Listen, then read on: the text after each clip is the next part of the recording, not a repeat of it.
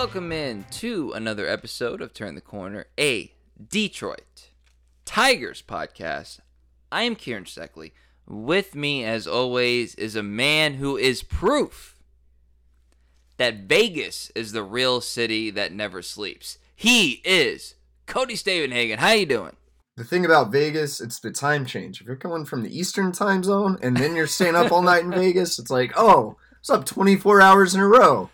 And then I, I remind me to never take a red eye out of the Pacific time zone again. I, I'm, I'm just now like getting my bearings, just now feeling like a normal human again. But excited about this week's podcast. We finally have some some stuff of substance to talk about. I think we got some good news and updates and speculation Mhm. regarding the Tigers roster um, after GM meetings in Vegas. Yeah, so we'll get to those GM meetings in a second, but we we took a week off. You were having a little family trip. You and I got to hang out uh, for a little bit as well, and that was awesome as it always is with you being up in Michigan and me in Texas here. Like you know, those opportunities don't come across as often as we would like, but you know, such is life. But one of the news items that we did not get to was the Tiger of the Year was announced. Now, this award has been relatively unceremonious the past several years. It's it's a bunch of guys that you're probably not gonna look at in 20 years and be like, oh yeah, remember, remember when he was on the Tigers? This year, you could make the argument it was a little foreshadowing, I guess. You know, Riley Greene, Tiger of the Year. I okay. Here's what I thought. Here's what I thought, and and and then I'll just give my little thoughts, and then you kind of take it from take it from there, because I know you got some thoughts on this. I was just a twinkle in my uh, father's eye when the NBA 50th anniversary team was named. And Shaquille O'Neal was put on that team. Shaquille O'Neal obviously went on to have a career that warranted being he's obviously well within the top 50 greatest player of all time. However, I think you could probably say at the time, it probably wasn't necessarily warranted based on his play in the pros. So, and by the way, I was completely lying just then. I was actually alive when it happened. I just wanted to kind of seem younger for a second as I approached 30. That's just a self issue that I'm working through. but, anywho, Riley Greene to me, and this is. I don't want it to be, seem like dismissive of what I thought was a greatly positive rookie season for Riley Greene. But you could argue was it a little bit of forecasting to name him the number one Tiger of the Year when he didn't play until what was it? We established this a couple weeks ago. June, late, late early late June, Late Juneteenth, June. June teens or late June. So, you know, like again, the team wasn't very good. He was a bright spot. I don't want to harp on this too much, but yeah, was he Tiger of the Year? Is it? Eh, it might be one of those things where it looks a lot better in ten years without like the context of the season than as it does right now, and th- that's just sort of my spiel on it. I'm not saying I hate it. I get it, but I also think eh, there was different directions that in the moment we could have gone. That, that that's just my thing. You got some thoughts on it? What do you think? Yeah, I have some pretty strong feelings on this. I should preface all of them by saying I guess the reality is there, you know, the easiest thing to do would be to like punt. Can I just not vote on Tiger of the Year because there wasn't really a Tiger of the Year? Um, all that said, I don't think it should have been Riley Greene. And I love Riley Greene. I'm very bullish on his potential. Like, of, of all the things that I'm positive about regarding the Tigers, it's Riley Greene. And I thought his rookie year was positive. And he hit 253, 321 on base, five homers, played very good defense. You know, he's worth 0.9, wins above replacement according to Fangraphs. He was good. He only played 93 games. Like, where, who thought he was the number one? I think amongst day to day Tigers beat writers, we had kind of been talking about, wow, who's going to vote for Tiger or who are we going to vote for for Tiger of the Year since like July, knowing it would be a very hard decision. Uh, at the end of the season, I talked with a couple other beat writers, like, who are you guys going to vote for? Because, I mean, I didn't want it to be a complete group think, but I wanted us to like maybe be on the same page. Because statistically, the leader in wins above replacement, at least among position players, Javier Baez. And I thought there was a little bit too much bias against Javi Baez obviously like you come in and yeah he was disappointing he was frustrating. He was still the best player on the team statistically. Led the team in homers led the team in wins above replacement. Yeah he struck out too much. Yeah he led the league in errors but facts. who's who was the best player on the team factually by the numbers it was javi baez. So then it's okay how do we vote for awards do we base it just on war? What kind of context do we consider? Having really thought about it we were asked to submit two names for tiger of the year I put Javi Baez second. I wasn't comfortable voting for him number one, uh, but I thought he deserved credit. So then it's like, okay, who else? Well, Eric Haase was pretty good, you know. Eh, played 110 games, was more better against lefties, eh, 14 home runs. Is he really like the Tiger of the year? I thought Eric Haase had a good year. I couldn't convince myself to vote for it. There were a handful of bullpen guys who were good. No one was really like, oh, that's the Tiger of the year. And then, after a lot of debate, I thought, who was the best at their job? I think it was Tarik Skubal. I know he was hurt. He still led this team in innings hmm. pitched. He led the entire team with 2.9 fWAR. And when he was healthy, he was among the best probably top three left-handed starters in the American League. So I voted Skubal one, Baez two. Um, if someone else, you know, wanted to go Haase or even Riley, I would understand that.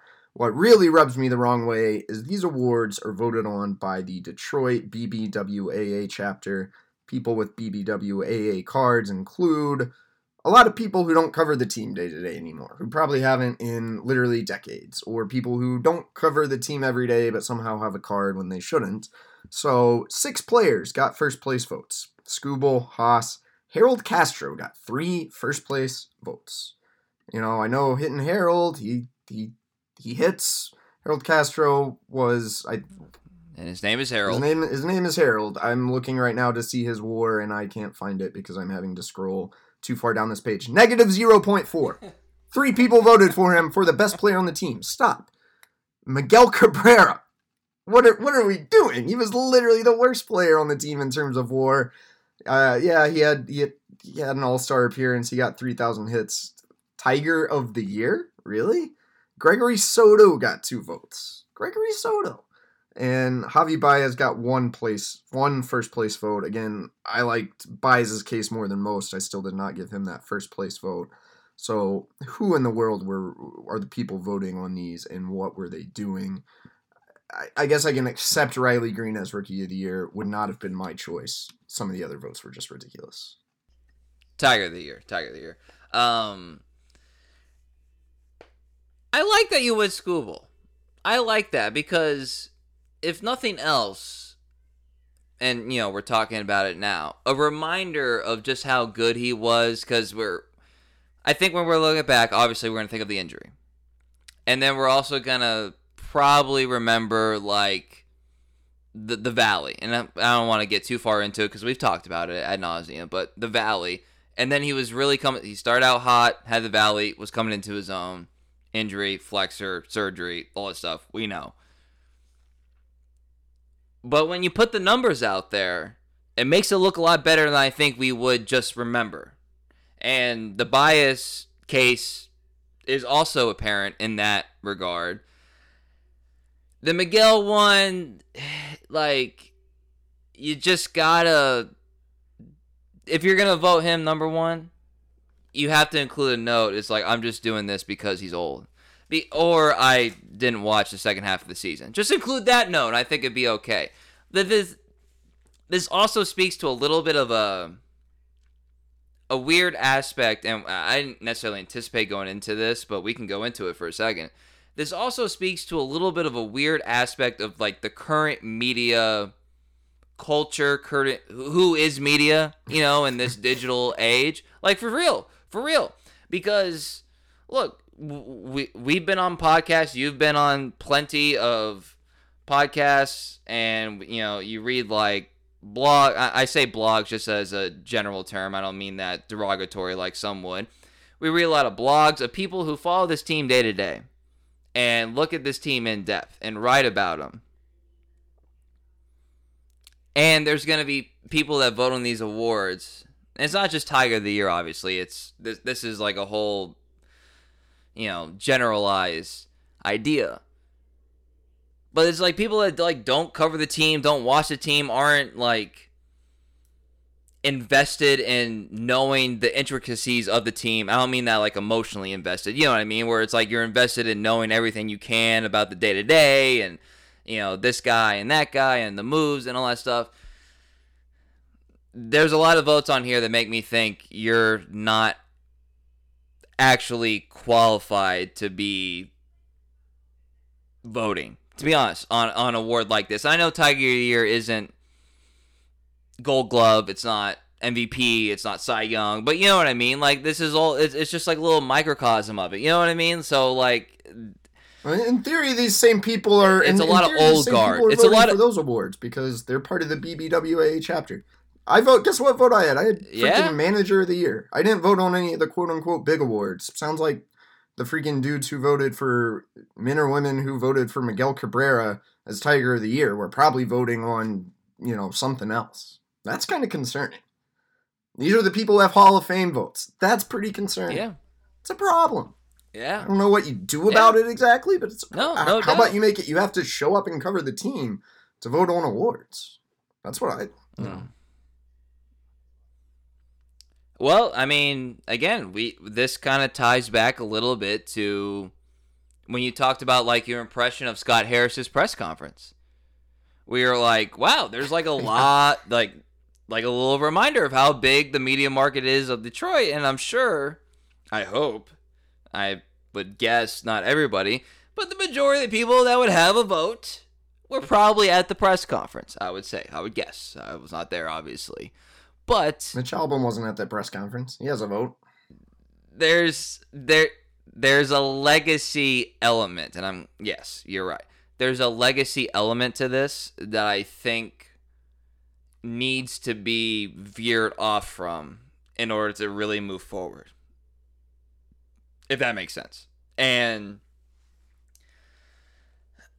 it's funny we're talking about votes like you know less than a week after the midterm election and it, you know but it's like there are some things for voting for awards that there ought to be some qualifiers where it's like eh, there ought to be maybe like a committee. It's like if you voted for this you might have to review your membership for uh for BBWA or at least voting. I don't know. Like it just there's there's too much of that and we run into that we run into those problems all the time with hall of fame voting all the time this is a real thing so i'm glad you brought that up i'm glad you feel passionately i want to reiterate again this is not an indictment No, of riley greene He's, he's probably going to win many of these awards. Uh, so he's he's got a head start on his account. he's gonna win many of these awards. I I just yeah head start. This is probably one of those things we're probably anticipating and looking at hype more than performance. And you know what? I think it would have been awesome if Javier Baez would have won Tiger of the Year to sort of give us a, like a reminder of like some of the good and also like the result of the team being not so hot, you know, but that he would have won Tiger of the Year. But there's a certain aspect of Javier where he's just, you know, the public goes this way, I'm going to go against the grain. Going up against the grain. Javi wasn't as bad as you think. That, that, that's all. That's all. I'm not to like defend him that much, but he's not as bad as y'all think. So we can move on. Speaking of Scott Speaking of Harris, It's going to be the starting shortstop next We- year. speaking of We know this.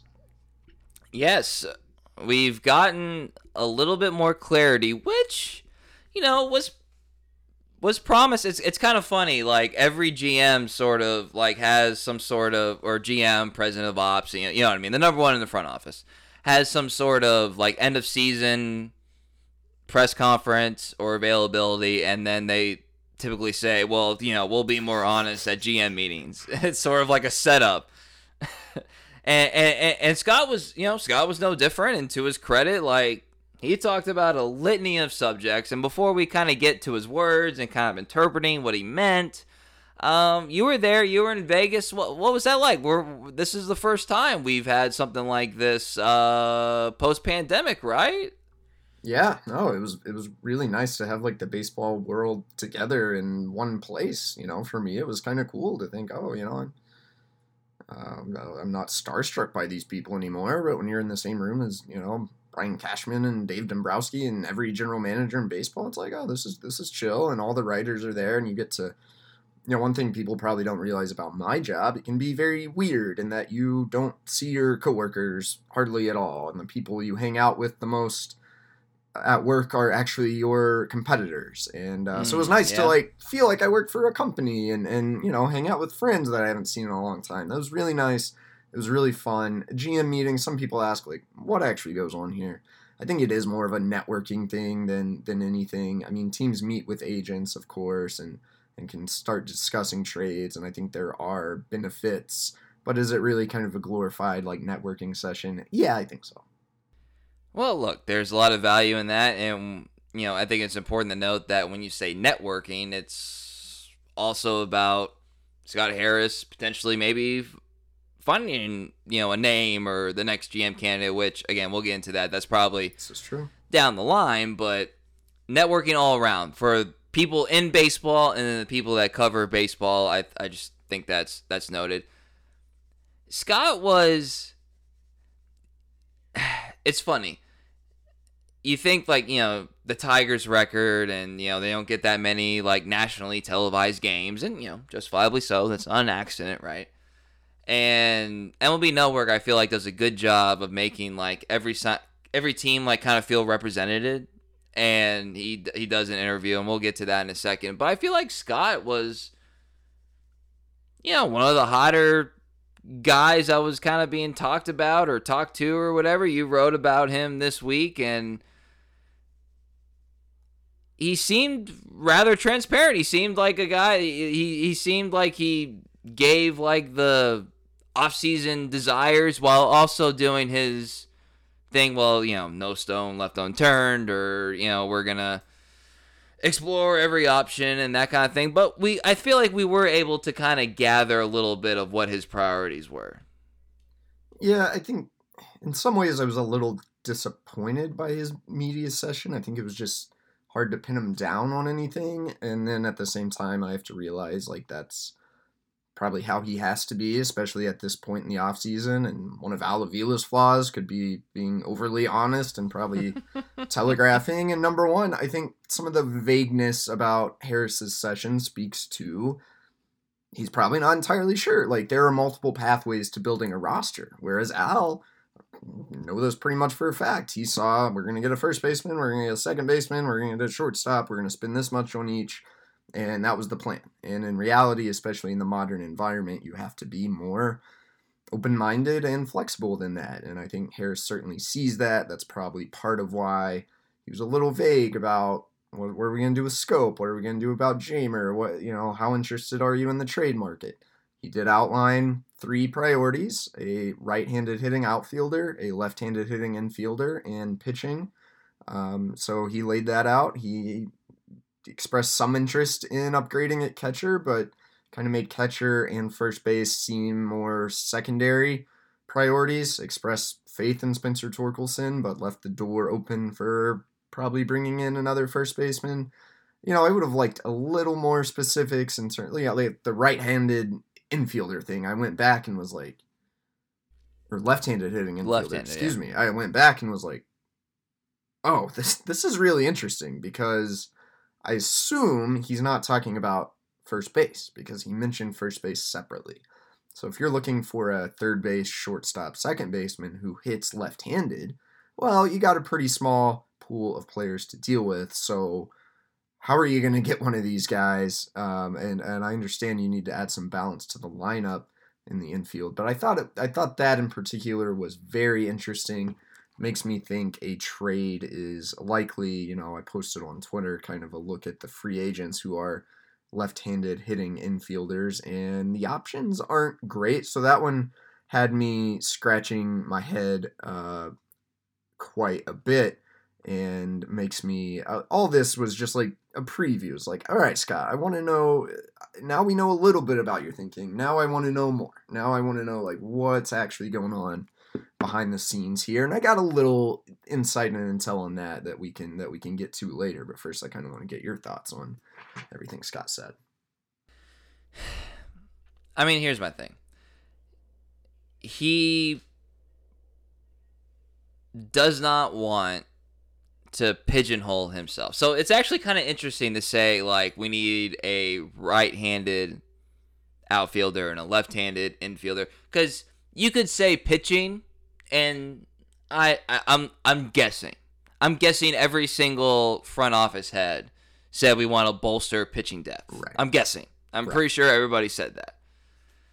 Right-handed outfielder, left-handed infielder. The right-handed outfielder thing's like more apparent because you're just riddled with left-handed outfielders. Left-handed in or left-handed infielder. If you're not looking at first base, that means you're looking for someone who's oppo slash a switch, right? So that you ta- that's really the real reason that things are narrowed down is because you're not right. So my thought is I liked that he was pinpointing but I have to give him the benefit of the doubt that if he's going to say something like left handed hitting infielder, knowing the free agent market is scarce, that he's got ideas in mind. Because otherwise, you and I could just go out there and say, like, yeah, you know, I'd like a right handed hitting outfielder who, like, hit like 60 home runs last year and yeah, it'd be nice, you know, but like, you know, but there's not, there's not really like a real plan behind there to try to sign Aaron Judge, right? So the fact that he was somewhat specific, I feel like that's a good way to kind of phrase it, like somewhat specific. The fact that it was somewhat specific makes me think that he's got names in mind and methods in mind. Now, I say I give him the benefit of the doubt because if he doesn't, then it seems like, why are we even here? Why are you even saying this? What is the purpose of saying you're going in this direction? I, I feel like you can't really say that without making some sort of move, if that makes sense. But again, a specific where you're talking about and I'm really more because you know there's a million right-handed hitting outfielders, right? I just feel like if you're looking for up the middle and third base, I guess maybe somebody who could play both corners in a pinch.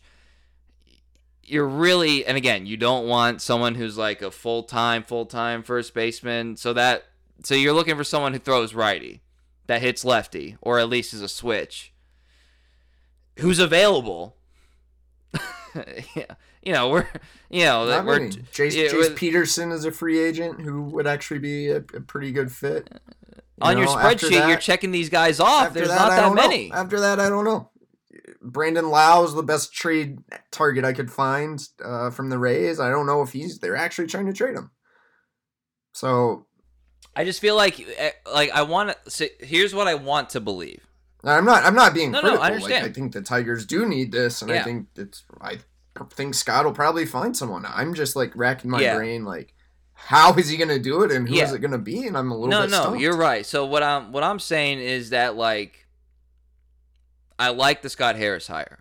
I believe that he is a guy who is thoughtful and who he plays chess, right? So like if this happens and we go here, if that happens and we go here, and I think those are the best kind of guys to have running your organization. So if he's going to put something out there, I have to assume that there's some sort of like there are scenarios that have been brought up in the meetings of like could we do this? Could we go here? Could we talk to this person? Is this an open possibility? Like i just I just don't think you can narrow it down that far, which again, is not that narrow, but narrowing it down that far without really, especially, look, it's his first time being in charge of a baseball team. I think he's a smart guy. You've talked to him. I, you know, like he's he appears to be a smart guy. Tell me if I'm wrong. Your first time being in charge of a baseball team, you're gonna say something like that. You're gonna say that we need to do this, and then you're gonna goose egg it. I have I have a tough time believing that someone as smart as him would goose egg it. So I believe there's some sort of move that will be made. I'm not saying it's gonna be the sexy move there's some sort of move that will be made that he's already conceived, he's already knows is like a great possibility that will happen, and that's why he felt comfortable going out and saying these things. I just don't think he would just say something to say it. That you know, I just have to judge what I interpret his words and and that's the thing is, he's all words right now. I've seen a, Detroit fans are so. this is this a side note? they're so desperate for a winner. And look, me too. Me too. Is that everybody's tired of words. And that's kind of unfair to Scott because he literally just took this job. But it's like everyone's always like, oh, his words are great, but, you know, it's going to be actions. It's like, well, why don't we give him one move, one off season maybe before we say his actions suck, you know? Like, we, we you know, let's not jump the gun here a little bit. So I believe him to be a thoughtful person who would not just go out and say something unless he had a plan to address it, even if it's not going to be the long term answer or the sexy move or whatever. I just have to kind of, it's more of my betting on what I believe the person Scott Harris to be. Yeah, so let's let's get to the good stuff. A little bit of insight from some industry sources. Uh, I talked to quite a few agents at GM meetings and some other well connected people in the baseball industry kind of trying to answer some of these questions we just presented. Like, okay, here's what Scott said. What is he really doing? And I think one thing that was apparent this guy's super well respected in the industry. Pretty much everyone you ask about Scott Harris said the same thing. Uh, really smart, really great guy. Also known for keeping things pretty close to the vest, being pretty tight with what he says. I think not just within the media, probably even when he's up meeting with with agents too. He's really not sure telegraphing. Yeah. He's not overplaying his hand. Uh, seems to be very much the Scott Harris style. That's what yeah. multiple people calculated, told. pretty calculated. A chess player, no doubt. Now there was, I think, early on a sense like, okay, are the Tigers just kind of punting this year? Like, are they, are they, like, why are they even talking to agents? Are they going to sign anyone? Well take it all with a grain of salt. I'm not saying this is fact, but I had multiple people tell me one person who's pretty pretty reliable. I think the Tigers are going to be a little more active than they're getting credit for. And now that doesn't mean they're going to sign Aaron Judge. That doesn't mean they're going to sign Justin Verlander. Let's set realistic expectations here.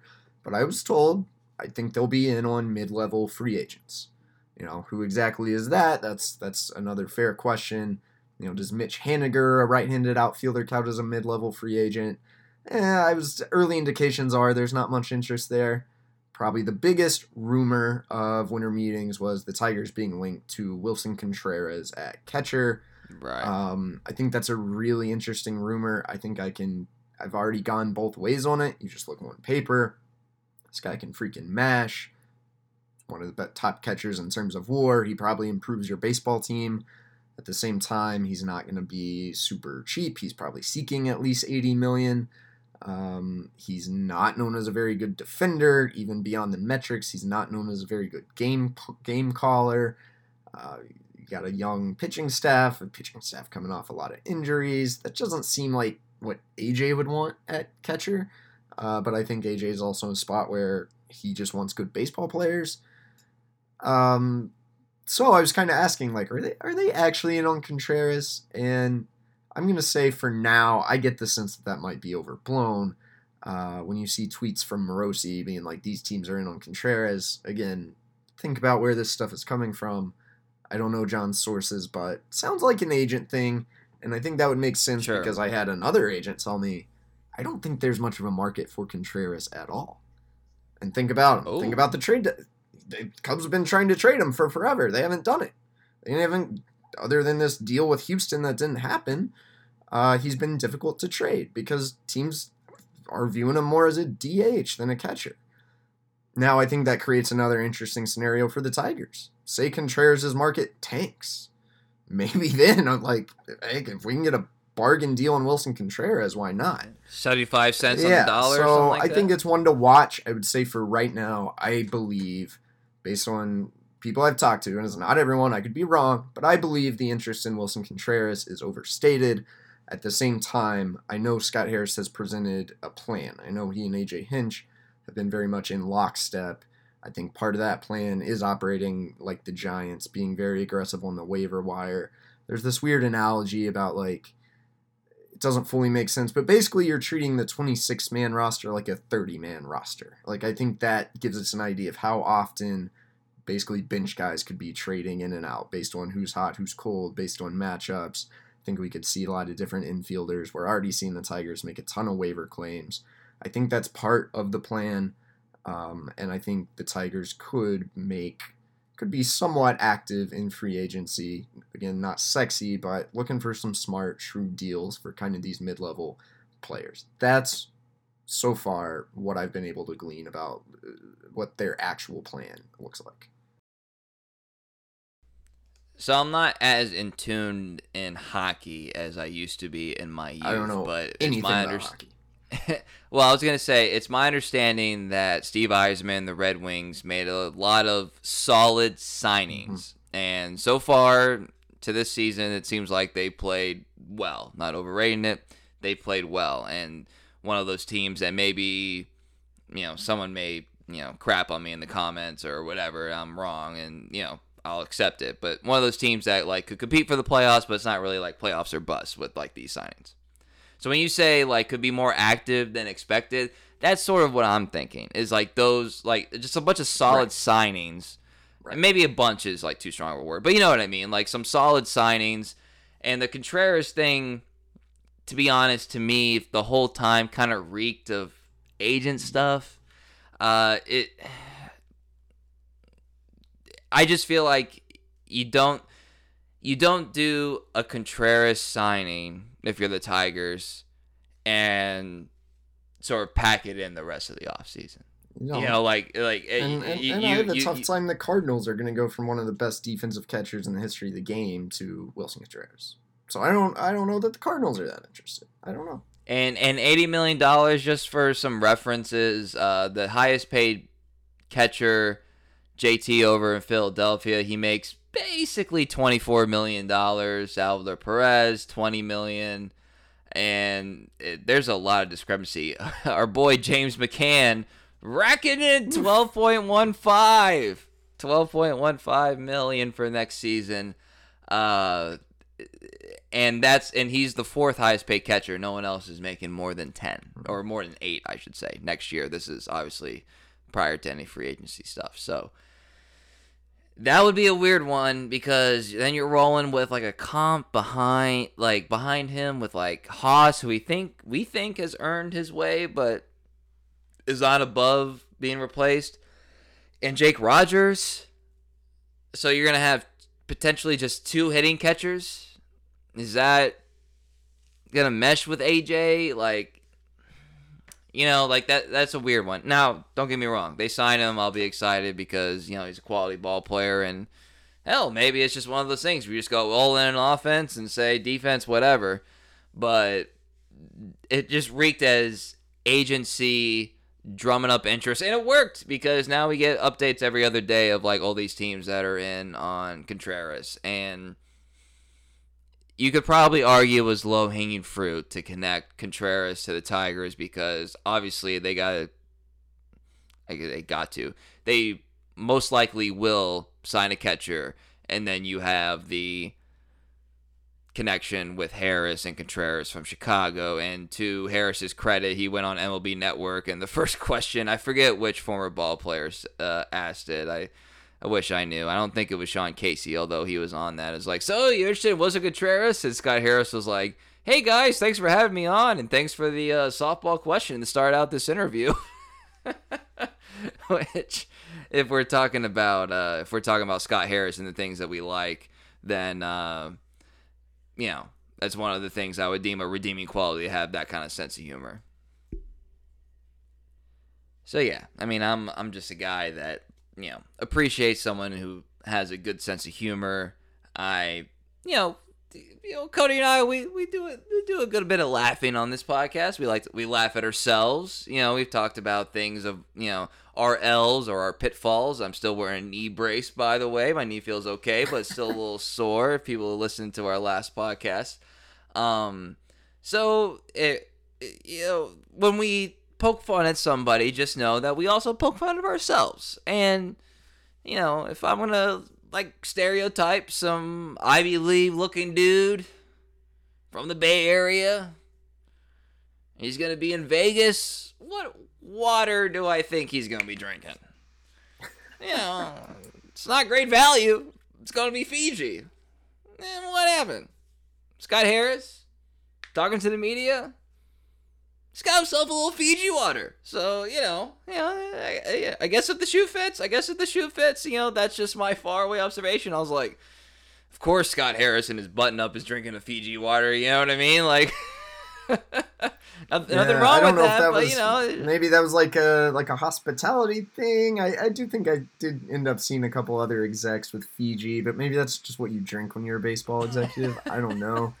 Uh, I can tell you that like a bottle of Aquafina is like six bucks in Vegas, and a, I, I literally paid fifteen dollars a pop for Bud Lights.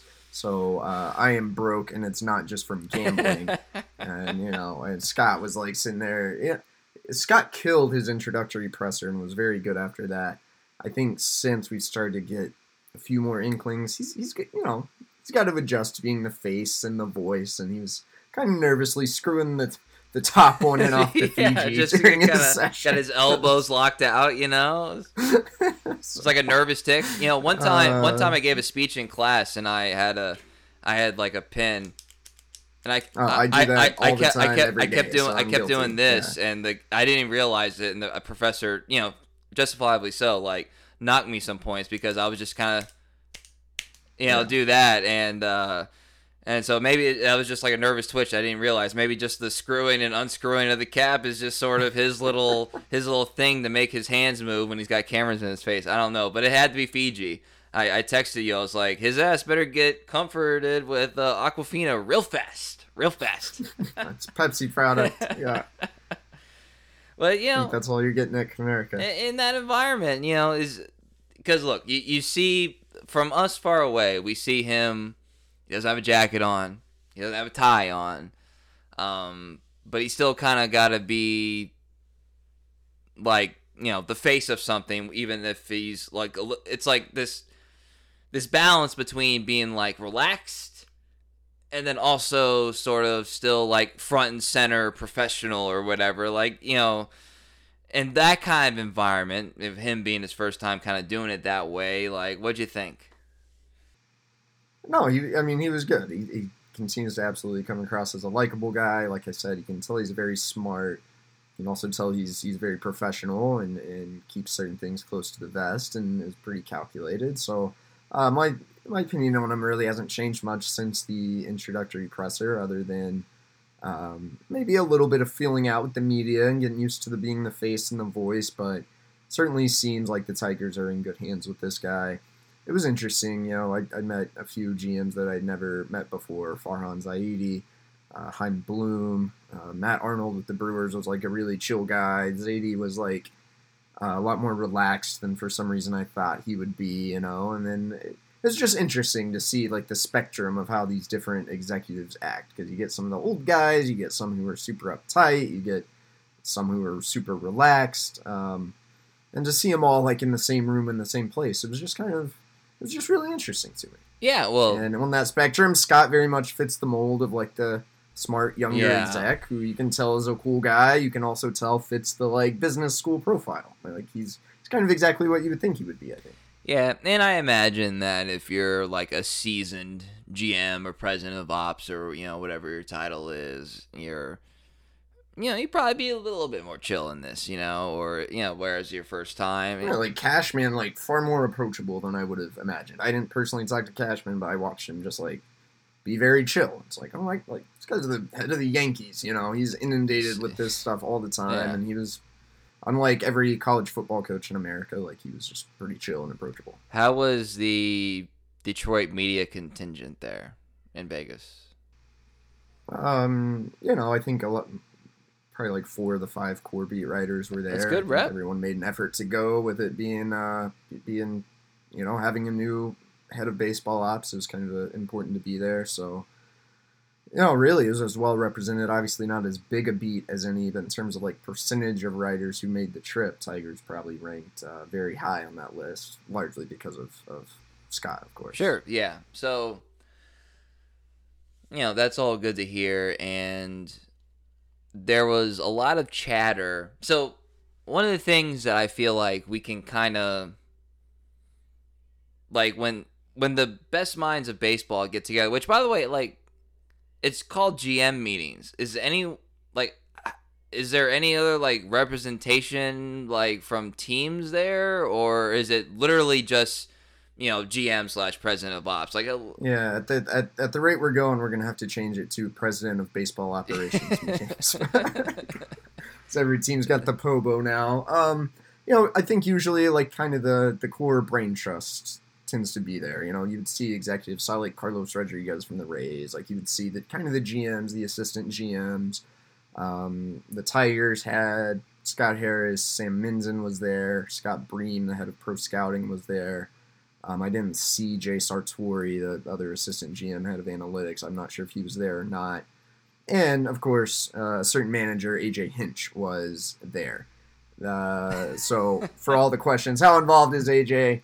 As AJ is the only manager I saw with my own eyes. I think I remember another writer saying their man. It might have been Cora. Maybe there was. I think at most there was like one other manager there. AJ was there, so that does tell you a little bit about how you know ingrained he is in the front office decisions. Um, he was also, I think, interviewing some hitting coaches, which I think very smart move by AJ. Hey, let me set up these interviews in Vegas so Oh. I get an excuse to go hang out. And I think AJ likes the kind of the schmoozing and, and talking with various people in the industry. He's a super well connected guy. He's working in the front Uh, office so I- you know, yeah. see some people Yeah, you know? so I don't I don't think there's anything wrong with AJ going. I, I would argue it's a good thing that your manager and GM are on such a same page that he's he's there at these meetings. But it is kind of funny. He was uh, possibly the only manager, uh, certainly one of probably you could count on one hand if there were other guys there who were flying under the radar. That's awesome and I will always give credit to anybody who's And, looking and I didn't I didn't really see AJ much. He was uh he was holed up in the hotel at work. Other than I think he had like coffee with a couple people in the morning. He was he was hard at work. Mm, yeah, that's good and I don't know. At night, you know, the all the all the lowly writers kind of stayed in the hotel and spent our money on fifteen dollar Bud Lights. you would see the the execs kind of get cabs and head elsewhere. So I don't know what. I'm sure they went to some high Look, rolling if, places. if, if I had an excuse to go to Vegas, you know, best believe I'm taking the excuse to go to Vegas. So credit to AJ, you're credit, right. credit to you for uh, for for doing that. And so wasn't all fifteen dollars a Bud Light though. I did get a shot from a bottle of tequila that supposedly Ohtani had gifted his agents, and they uh, they had brought it down to the lobby. So that that was cool. was it good? It, it was not cheap tequila. I don't know took it what it was. I tasted it. Yeah, I tasted it. I was like, that was not Jose Cuervo. That was like smooth. It was yeah. All right. Well, look that that's what you go there for. You know what I mean? You, you didn't anticipate you were gonna get a shot of tequila from the agents of Ohtani. not. You know, I did like not. that's that's exactly what you go there for, and you know these things are also sort of like a meeting of the minds, and we and we kind of get like a little bit of a glimpse of like where the sport is going when these things kind of go on and it's connected to what we were talking about earlier with getting a left-handed infield bat and maybe just in general across the board in baseball like a little bit of a higher priority to get some left-handed bats because you know is there a thought? I think there is. Is there a thought that some of these left-handed hitters are going to be maybe a little bit more valuable with the shift being outlawed and not being able to you know put four guys on the on the right side of the field left side if uh, yeah right side of the field uh, left side if you're you know from the other direction i think there's a lot of merit to that. I think there might be a little bit of an increase in um in wanting some quality left-handed hitting and consequentially maybe an increase in having some left-handed relievers who can shut down left-handed hitters you know and who knows what's to happen with like the Gregory Sotos of the world, but that either makes him more valuable to the Tigers or makes him more valuable to a team that wants to trade for him. So I think we might get a little bit of a lefty renaissance here, Cody. I'm just kind of reading the tea leaves here. Am I off base? No, I think you're spot on. I think Scott Harris even mentioned that a little bit. I think people around the game are uh, prepping for that. You know, uh, Scott Boras mentioned it, talking about Corey Seager, you know, and how how good he could be now that we're not going to have this shift. So many of these guys have had hits taken away, and teams have internal data that shows exactly who is going to benefit more and who might not benefit as much. A guy like Joey Gallo, who is high strikeout, doesn't put the ball in play. Will he benefit as much as a, a Seager? I don't know. But even a guy like Joey Gallo, who is pull heavy, has been shifted heavy his entire major league career. Hmm, could he be a nice buy low candidate for someone? Uh, Tigers don't really need a left-handed outfielder, so I don't think it's Detroit. But I almost almost wish they had that opening. It's like Joey Gallo's a good player who could well be better now that he doesn't have to hit against the shift. Maybe that'll influence him to hit for a little more contact. He doesn't have to worry about I got to hit it over these dudes or I'm going to ground out. Um, he's just one of many left-handed hitters uh, who I do think will see an uptick in value. And you make a great point, taking it to the next level. What does this mean for lefty relievers? Like that's the next adjustment teams have to make. Shows the constant back and forth cat and mouse that uh, that baseball can be, and we're going to really see this play out over the next couple of years as we deal with more rule changes. Can bring that up with Willson Contreras. We don't know exactly when robo umps are coming, but if robo umps are here in the next couple of years, then why do maybe we shouldn't care as much as Willson about Willson Contreras' defense. No, and I also think that we speculate about these things, and I assume that there's a lot of insider knowledge. The ones that know know type deal in baseball that probably know some of these things are happening or able to we talk about chessboard able to kind of make a move in advance you know maybe a move that doesn't seem that great in the moment, but at the same time may maybe pay dividends uh, later on. We also got some updates. We can't go too far without talking about this stuff, Cody. We got we, we got some procedural updates, I guess you could call it. You know, some forty man stuff. And and oh yeah, nothing nothing super surprising, but the roster. A lot of dudes yes. have been uh, whacked. well, already. okay, so dudes have been whacked, but also we got some injury, um, I guess, rehab updates. Uh, probably the best news of that was Matt Manning is in his normal offseason routine. So we had the the forearm and the shutdown and you know anything, especially if you're Here, here's here's a great here's a great just a little behind the scenes. There's like again, so Scott kind of tells us, all right, from now on we're gonna be basically just providing you a bi-weekly list of injury updates so that basically so that, yeah, that. in season AJ doesn't have to go like this yeah, guy, this yeah. guy, this guy, this guy, and maybe like something gets lost in like and as long as I told Sky, so as long as you're as transparent as you can possibly be, that's probably easier. Just don't start lying on there, you know, which I guess they could lie via what they say just as easily. Um, so anyway, you know that comes out, and, and he, he tells us we're gonna get this like after his presser, and someone's like, "Well, is there anything we're gonna need to like ask you about after we get this? Like, what about Matt Manning?"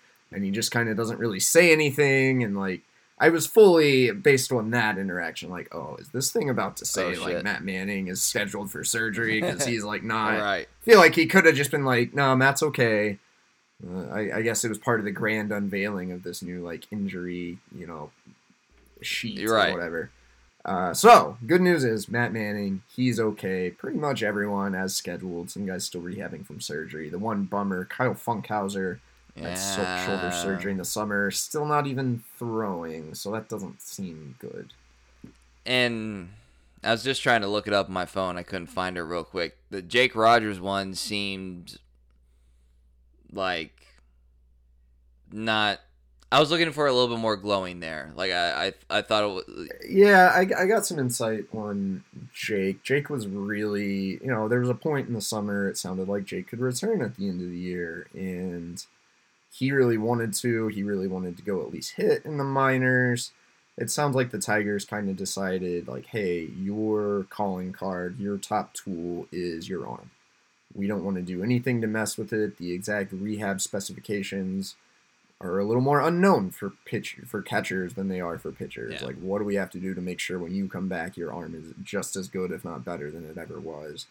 And so they were really conservative. It does seem, I, I think AJ, he might have had some kind of setback early in the throwing program. So I think it said he's at, let's say 90 feet. I don't want to say the wrong thing here, but he's, sounds like he's still like, he's not full speed, Right, yeah. throwing long toss, you know. Um, but having talked to some people in the know, I, I think they're still optimistic about Jake, that everything's one plan. It's just like ultra conservative because of how much they value his arm. Same time, I don't know that the Tigers are going to add Willson Contreras. I do think they are going to do something at catcher. I do think the early shapes of this plan are Jake Rogers probably starts in AAA to A, make sure he's fully healthy, to get him back in the swing of, you know, hitting the ball, which he hasn't done in forever and which he already had a somewhat uh, sketchy track Mhm. record with. So I think I think the Tigers will add a catcher. Um, I do think things are fine with Jake, but I would uh, chances are he probably is looking at, at uh, not being on the opening day roster. Yeah, and if and if you just saw a bunch of names and you're trying to pierce through, obviously the biggest thing with the the 40 man stuff, which I I do anticipate this is going to be a constant churning, especially as uh you know none of these guys are Scott Harris guys, right? So there's going to be like a constant churning at the bottom end of the roster, and I obviously don't mean that disrespectfully, but the guys are the fringe and. Uh, one of them was Victor Reyes, a guy who, you know, anybody could have talked themselves into something over the past couple of years, and it just wasn't there. It was a sign of where we are at. There was no emotion attached it- to yeah. Rule Five pick Victor Reyes. He did, you know, some some nice things in a very bad era of Tigers baseball. The reality with Victor, uh, he's worth zero point six wins above replacement in his career. He has a three point eight percent career walk rate. He has sixteen career home runs in more than twelve hundred plate appearances. So, I think it was time to Yeah. move on. So he was out. Yeah, well, well, he was outrighted, and he opted for free agency. So, uh, you know, more credit to him. Hope everything, you know, goes well for him. It's obviously his, you know, contractual right to do that. So, um, hope everything goes well for him in the future. But, you know, the bottom line is that's exactly the kind of guy that the past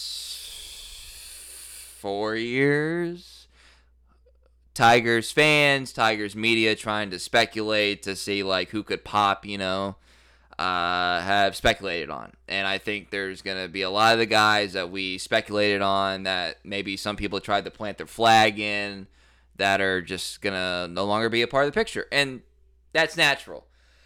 So like uh, like one of the things I I I, I want to get to Jeimer Candelario here in a second, Cody, but I have to like I- I have to kind of get this off my chest a little bit is that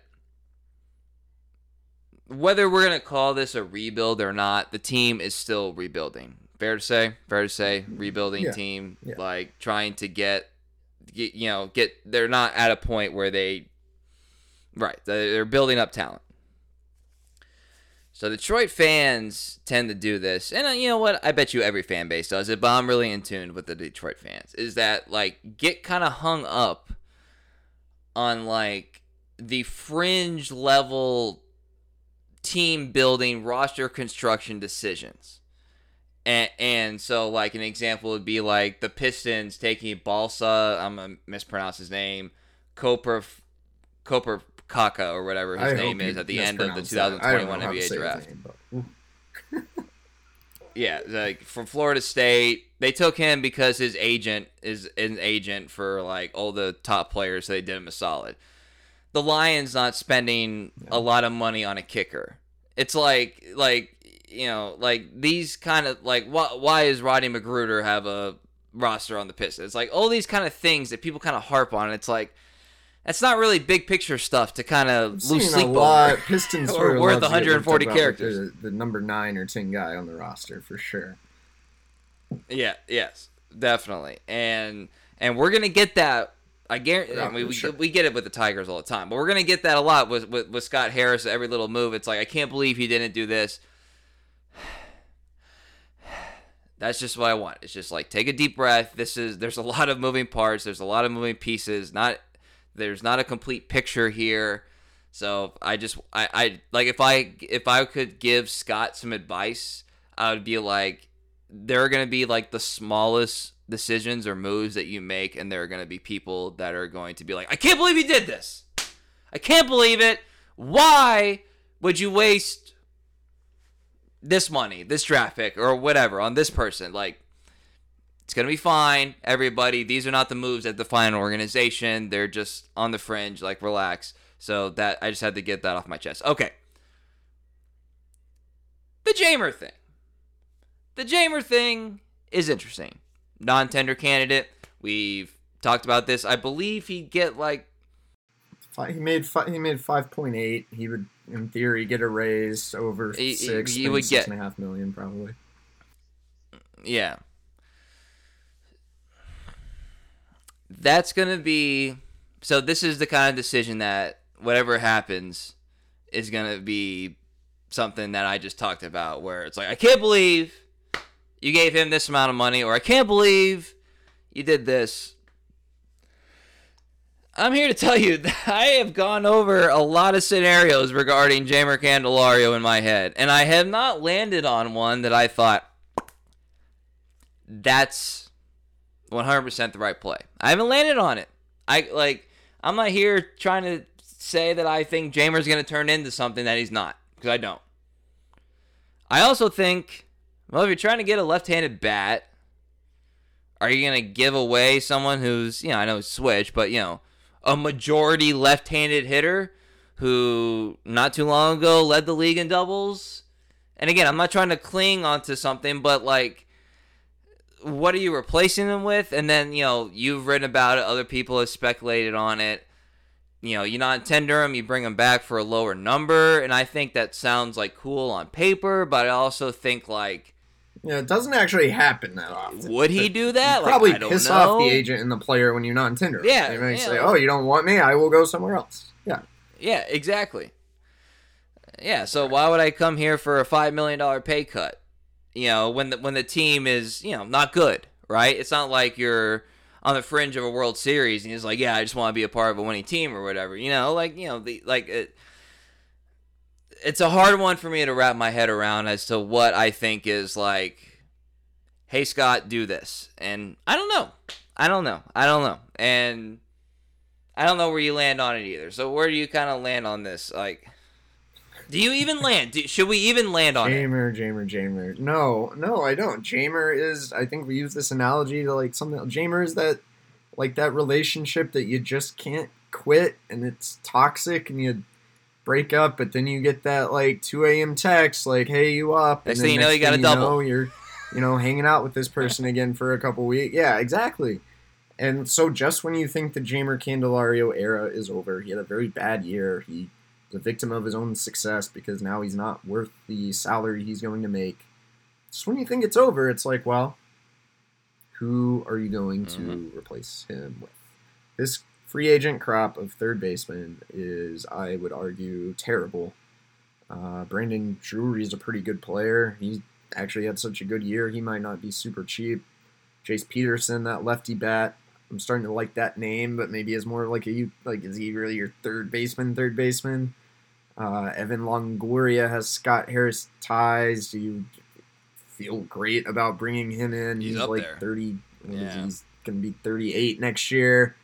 Uh, after that, it's like zero to negative WAR guys. So, um, as much as sometimes, most of the time, always the best thing to do with a toxic relationship is just to quit cold turkey, move on, find yourself something more fulfilling and more healthy.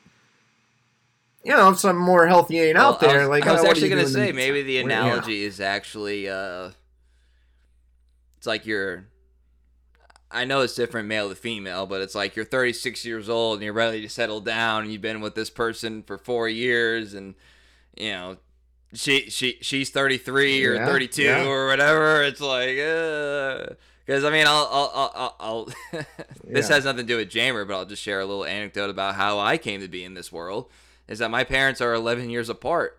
My dad was 39. My mom was uh 28, 29, you know, depending on, you know, where, when in the year was. My mom was like, "I'm ready to settle down and have a family." So that could be with you. They've been together for 6 years. That could be with you. It could be with somebody else too. So you're going to have to piss or get off the pot. My dad's like, "It's the scariest thing I ever did, but it was the best thing I ever did." Um, so yeah, I mean, maybe maybe that's the Jeimer thing is that like you know like what, what- in the meantime, what better options are there? So so here here's here's where I land with Jeimer. I would not pay him six point five million dollars. You can't trust him. He's up and down. His defense also. If his That's defense were fair. better or at least fair. more stable, I'd feel better about it. You know, he's been around my like now we know his he's a nice guy, but I don't know that he's like the mentally toughest guy if I'm being real honest. So that doesn't bo- I think that probably explains a little bit of the up and down with Jeimer. But if you non-tender Jeimer, if I'm another team and I'm looking at this list of third basemen, I'm thinking, oh, you talk about a great buy low Yeah. candidate. It's Jeimer Candelario. If you remove the name Jeimer Candelario, put blank names, numbers, money, I'd probably say, oh, well, yeah, Tiger should add this guy. so that's where we land. Maybe I hope Scott has a way to trade for a better option. Even then, I don't really know who's out the third baseman on the trade market because this Jeimer thing just makes you scratch your head and and other teams. There's going to be another team that will take a chance on him, and we know the guy is capable of hitting and being a good player at the major league level. So it is just a total like it's a total puzzle. I don't know what the answer is. Just when I, I once again, I don't know. Well, I don't that's have a why solution. that's why them dudes get paid the big bucks with the guaranteed contracts and uh I think if you could bring him back at like three and a half million dollars, that would be what I would do. that's a video I game thing to me. I- Like Uh, yeah, I don't think that's actually practical. So yeah, And uh, I will say this: I also one of the things that I don't like about how you know sort of like baseball operations work, and I mean that broadly, is that I wish like free agency would open and there would be like a litany of moves, and you know, and, Yeah. and but you know, so we're at least we don't have any sort of I almost missed the. Uh, I'm glad there's not a freaking lockout. That was but, like, fun. the kind of the soft deadline. Mhm. Like number one, I could kind of plan my life a little bit better. Number two, it had a flurry of activity. I almost I almost wish they had something like that. yeah.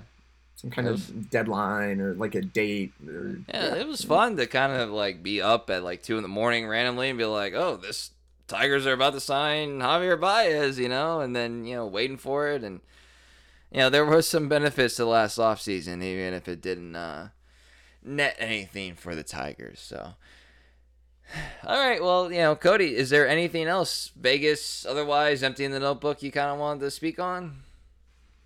No, not really. Man, we uh we skipped the you know the mailbag where I compared players to Taylor Swift lyrics. Uh, I hope you guys will check that out if you haven't. I don't know that we need to spend ten minutes on it, but greatly enjoyed it. I was very proud of myself for for that. Yeah, I mean, look, if you're an athletic subscriber, which you should be, uh, you can you can read that in its entirety, and and also a reflection that your audience knows you so well. Credit to you, credit to your audience, uh, to ask that question, and you know that's great off-season content. It was timely as well, so you know not.